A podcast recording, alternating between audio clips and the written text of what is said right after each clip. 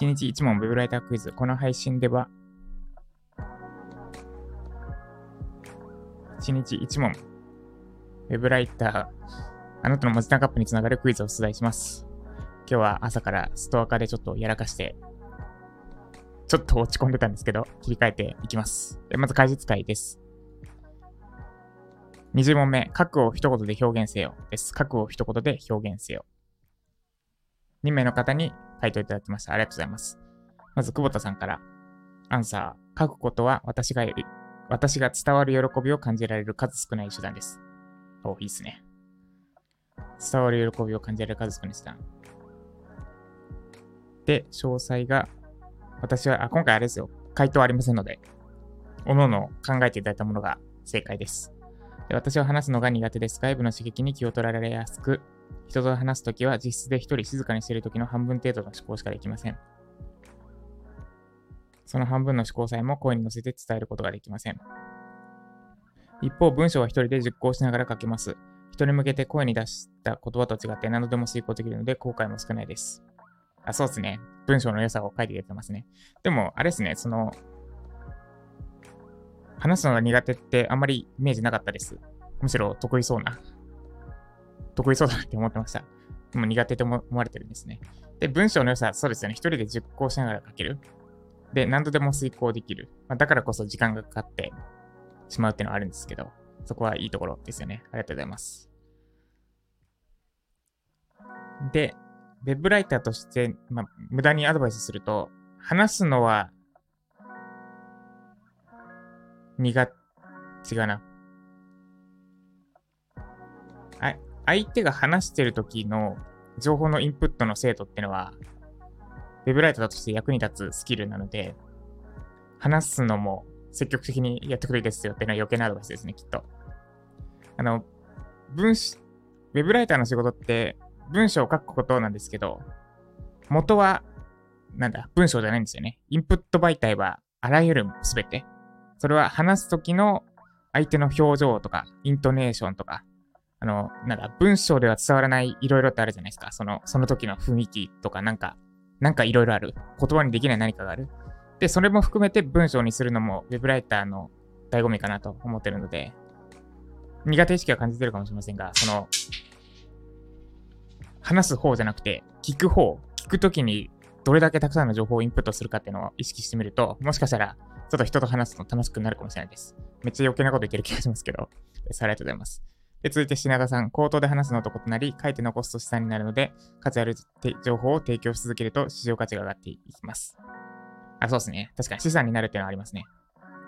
実際に文章を活用して自動化した1億円起業家は、ストップメールを活用した教育を行い、文字単価数十円を実現しています。しかしトレンド記事を書いたときは信頼が得られなかったので、月1万も稼げなかったストーリーも話してもらいました。なるほど。恥ずかしながら私は過去の経歴があった関係で、マイストの炎上を熱く語りすぎて検索1位に表示されてしまったため、帰れぬ人になってしまうかもしれません。すいません。このカッコの中はよくわからなかったですけど、まあいいっすかね。多分重要なカッコ書きだからいいっすかね。で、そうですね。文章は資産になります。で、動画も資産になります。で、文章のいいところは、前も言ったんですけど、直すのが簡単ってとこですね。動画講義だと直すの結構手間というか心理的ハードルが高いんですけど、文章だったらパパパンって、1分もかからずに直せる。あ、この傷余計だから言わないでおこうってのを、もう10秒ぐらいできるんですけど、動画だと、プレミアプロっていう Adobe が出してるソフト開いて、で、対象の動画をダウンロードして、で、Adobe にセットして、で、その余計な一言の部分をこうカットして、ショートカットキーでスパパーンってできるんですけど、カットして、で、出力し直した動画をアップロードし直してってやるので、結構手間なんですよね。なんで、直しやすさっていうのはあります。で、そして資産になるはその通りですね。ありがとうございます。で、これ、核を一言で表現する。私なりの答えというよりは、私の考える核の核を一言で表現すると、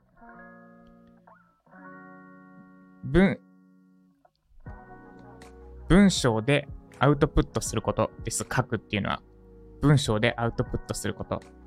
です。で、話すってのは口頭でアウトプットすることで、動画講義ってのは動画でアウトプットすること。ちょっとこれ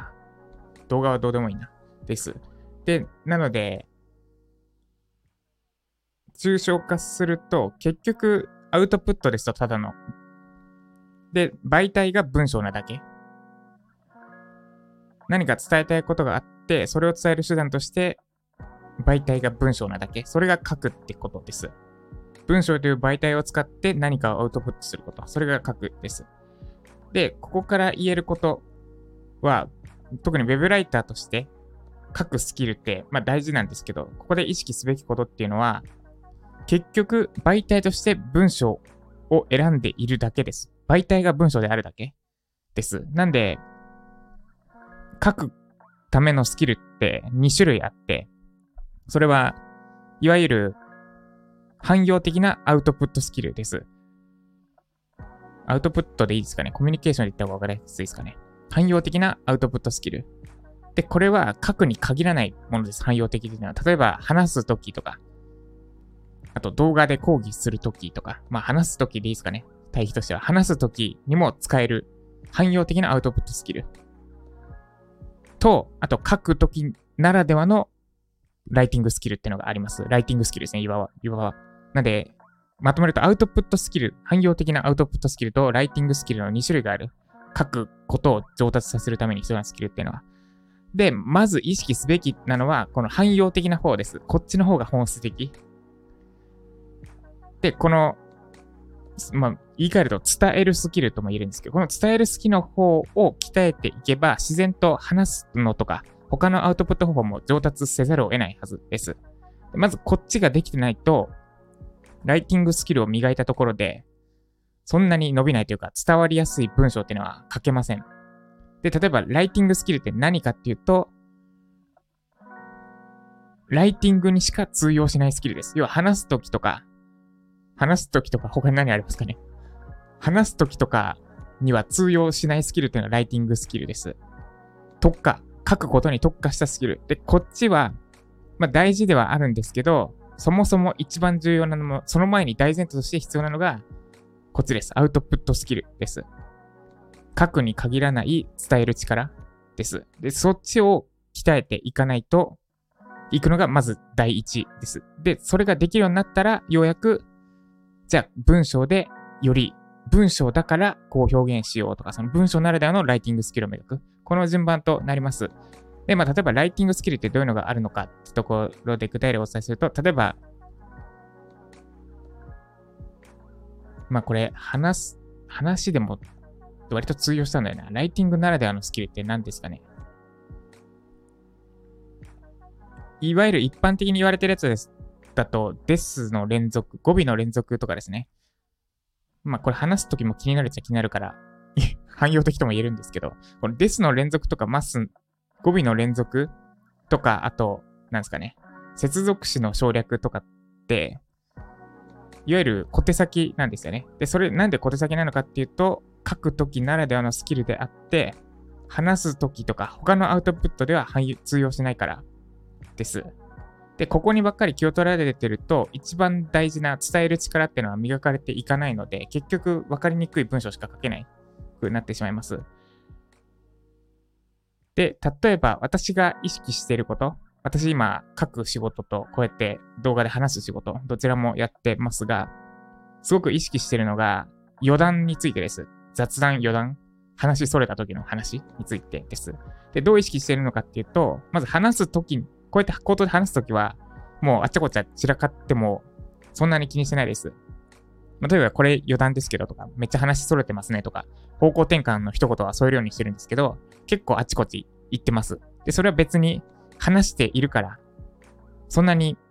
影響がないと思って、話すことであればそんな影響がないと思ってるからです。逸れたとしても、ちょっと一言戻してあげれば、それで済む話だと思ってるからです。で、一方で文章の場合は、この余談雑談っていうのはかなり気をつけて扱わなきゃいけない。ウェブの SEO 記事であればコラムみたいな感じで別枠作ってもこれは別の話なんですよって、もう明らかにもっともっと話し言葉よりも明確に、こいつはちょっと話それるけどもついでにこの辺も的な、もう枠作ってこいつは余談なんですってもうめっちゃアピールしてる状態で余談を入れなきゃいけない、入れないと読者を混乱させることになるってのをすごく意識してます。で、まあこの話が今ので言うとライティングならではの話っていうと、余談雑談はなるべくね、関係ないことを書かないってことになるんですが、これ汎用的なところ、つまりアウトプットスキルに戻すと、余談雑談は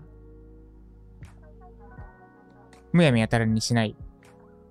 違いますね。余談雑談は余談雑談だって分かるように伝えるってことです。話、その主題と同じ流れで余談雑談話すとどちらかるっていうのは結局全ての媒体で言える、動画だろうと音声だろうと文章だろうと言えるので、余談雑談は明確に余談雑談するですね、一言で言うと。ってのが汎用的な伝える力、伝えるスキルとしてのテクニックです。で、書く時のスキルに当てはめると、余談雑談はもうめちゃくちゃ明確に書くです。これなんか話それてる気がするな。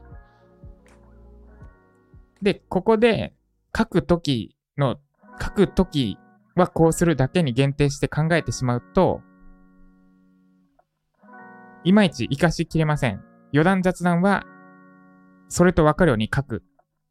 もうめちゃくちゃそれと分かるように書いてあげる。コラム枠作って、まあ私の講義とかでそういうのがあったとしますね。余談雑談は別枠で書きたいんだら別枠にして吹き出し形式等にして書いてあげましょう。じゃないと読者は混乱させるだけです。みたいな講義があったとします。で、それを単体で捉えちゃうと本質が捉えられません。本質って何かっていうと分かりやすく伝えるです。で、もっとこう講義に捉えると、余談雑談は余談雑談だって分かるように伝えるってことになるんですが、そいつを捉える。話すときはもうちょっとそんなに明確じゃなくてもいいってのを抑えた上で、書くときはでもはっきり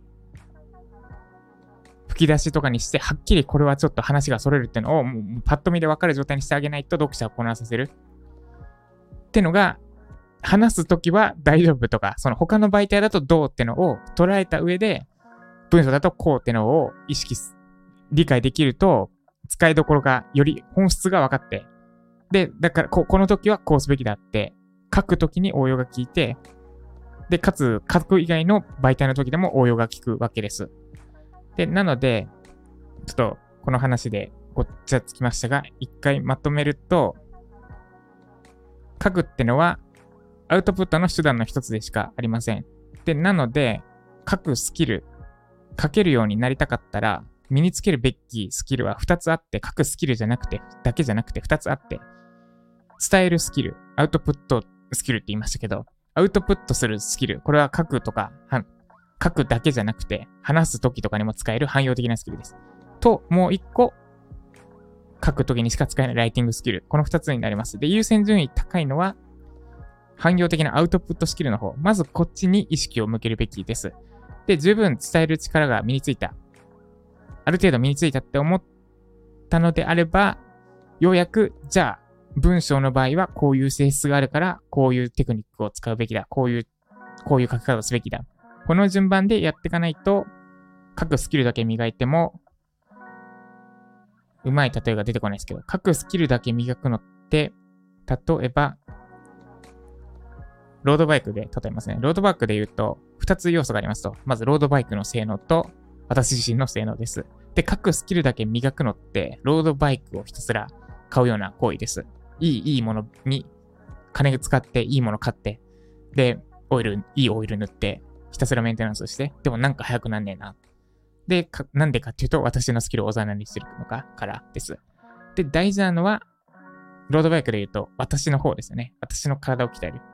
で、別に私がめちゃくちゃ体力ある状態でスキルも身についていけば、ロードバイクはそれなりに知っておけば、もう十分速く走れるわけです。ロードバイク側の性能はそれなりであれば十分速く走れる。っていうのが書くときにも言えます。まず伝える力っていうのが十分ついていれば、ライティングスキルっていうのはある程度でも十分わかりやすい文章が書けるはずです。ってのを意識してみてください。なんか最近熱く語りすぎる傾向がありますが、まあこれはこれで良いでしょう。ということで、以上、書くを一言で表現せよでした。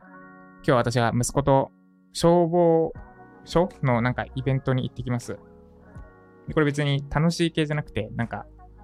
喉に詰まらせた時の対処法とかそういう系ですね。子供の、なんて言ったらいいんだ。やばい時の対処について息子を連れて一緒に学んでいきます。すごい楽しみにしてます。ということで、午後も妻がどこだっけ？なんか出かけるそうなんで、歯医者だっけ？歯医者とか言わない方がいいんですかね。歯医者は別にいいか。みんな歯医者行きますもんね。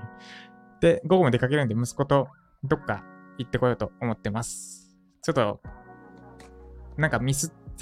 朝早速ミスったので、これはちょっと一旦仕事するなってことだなって思って、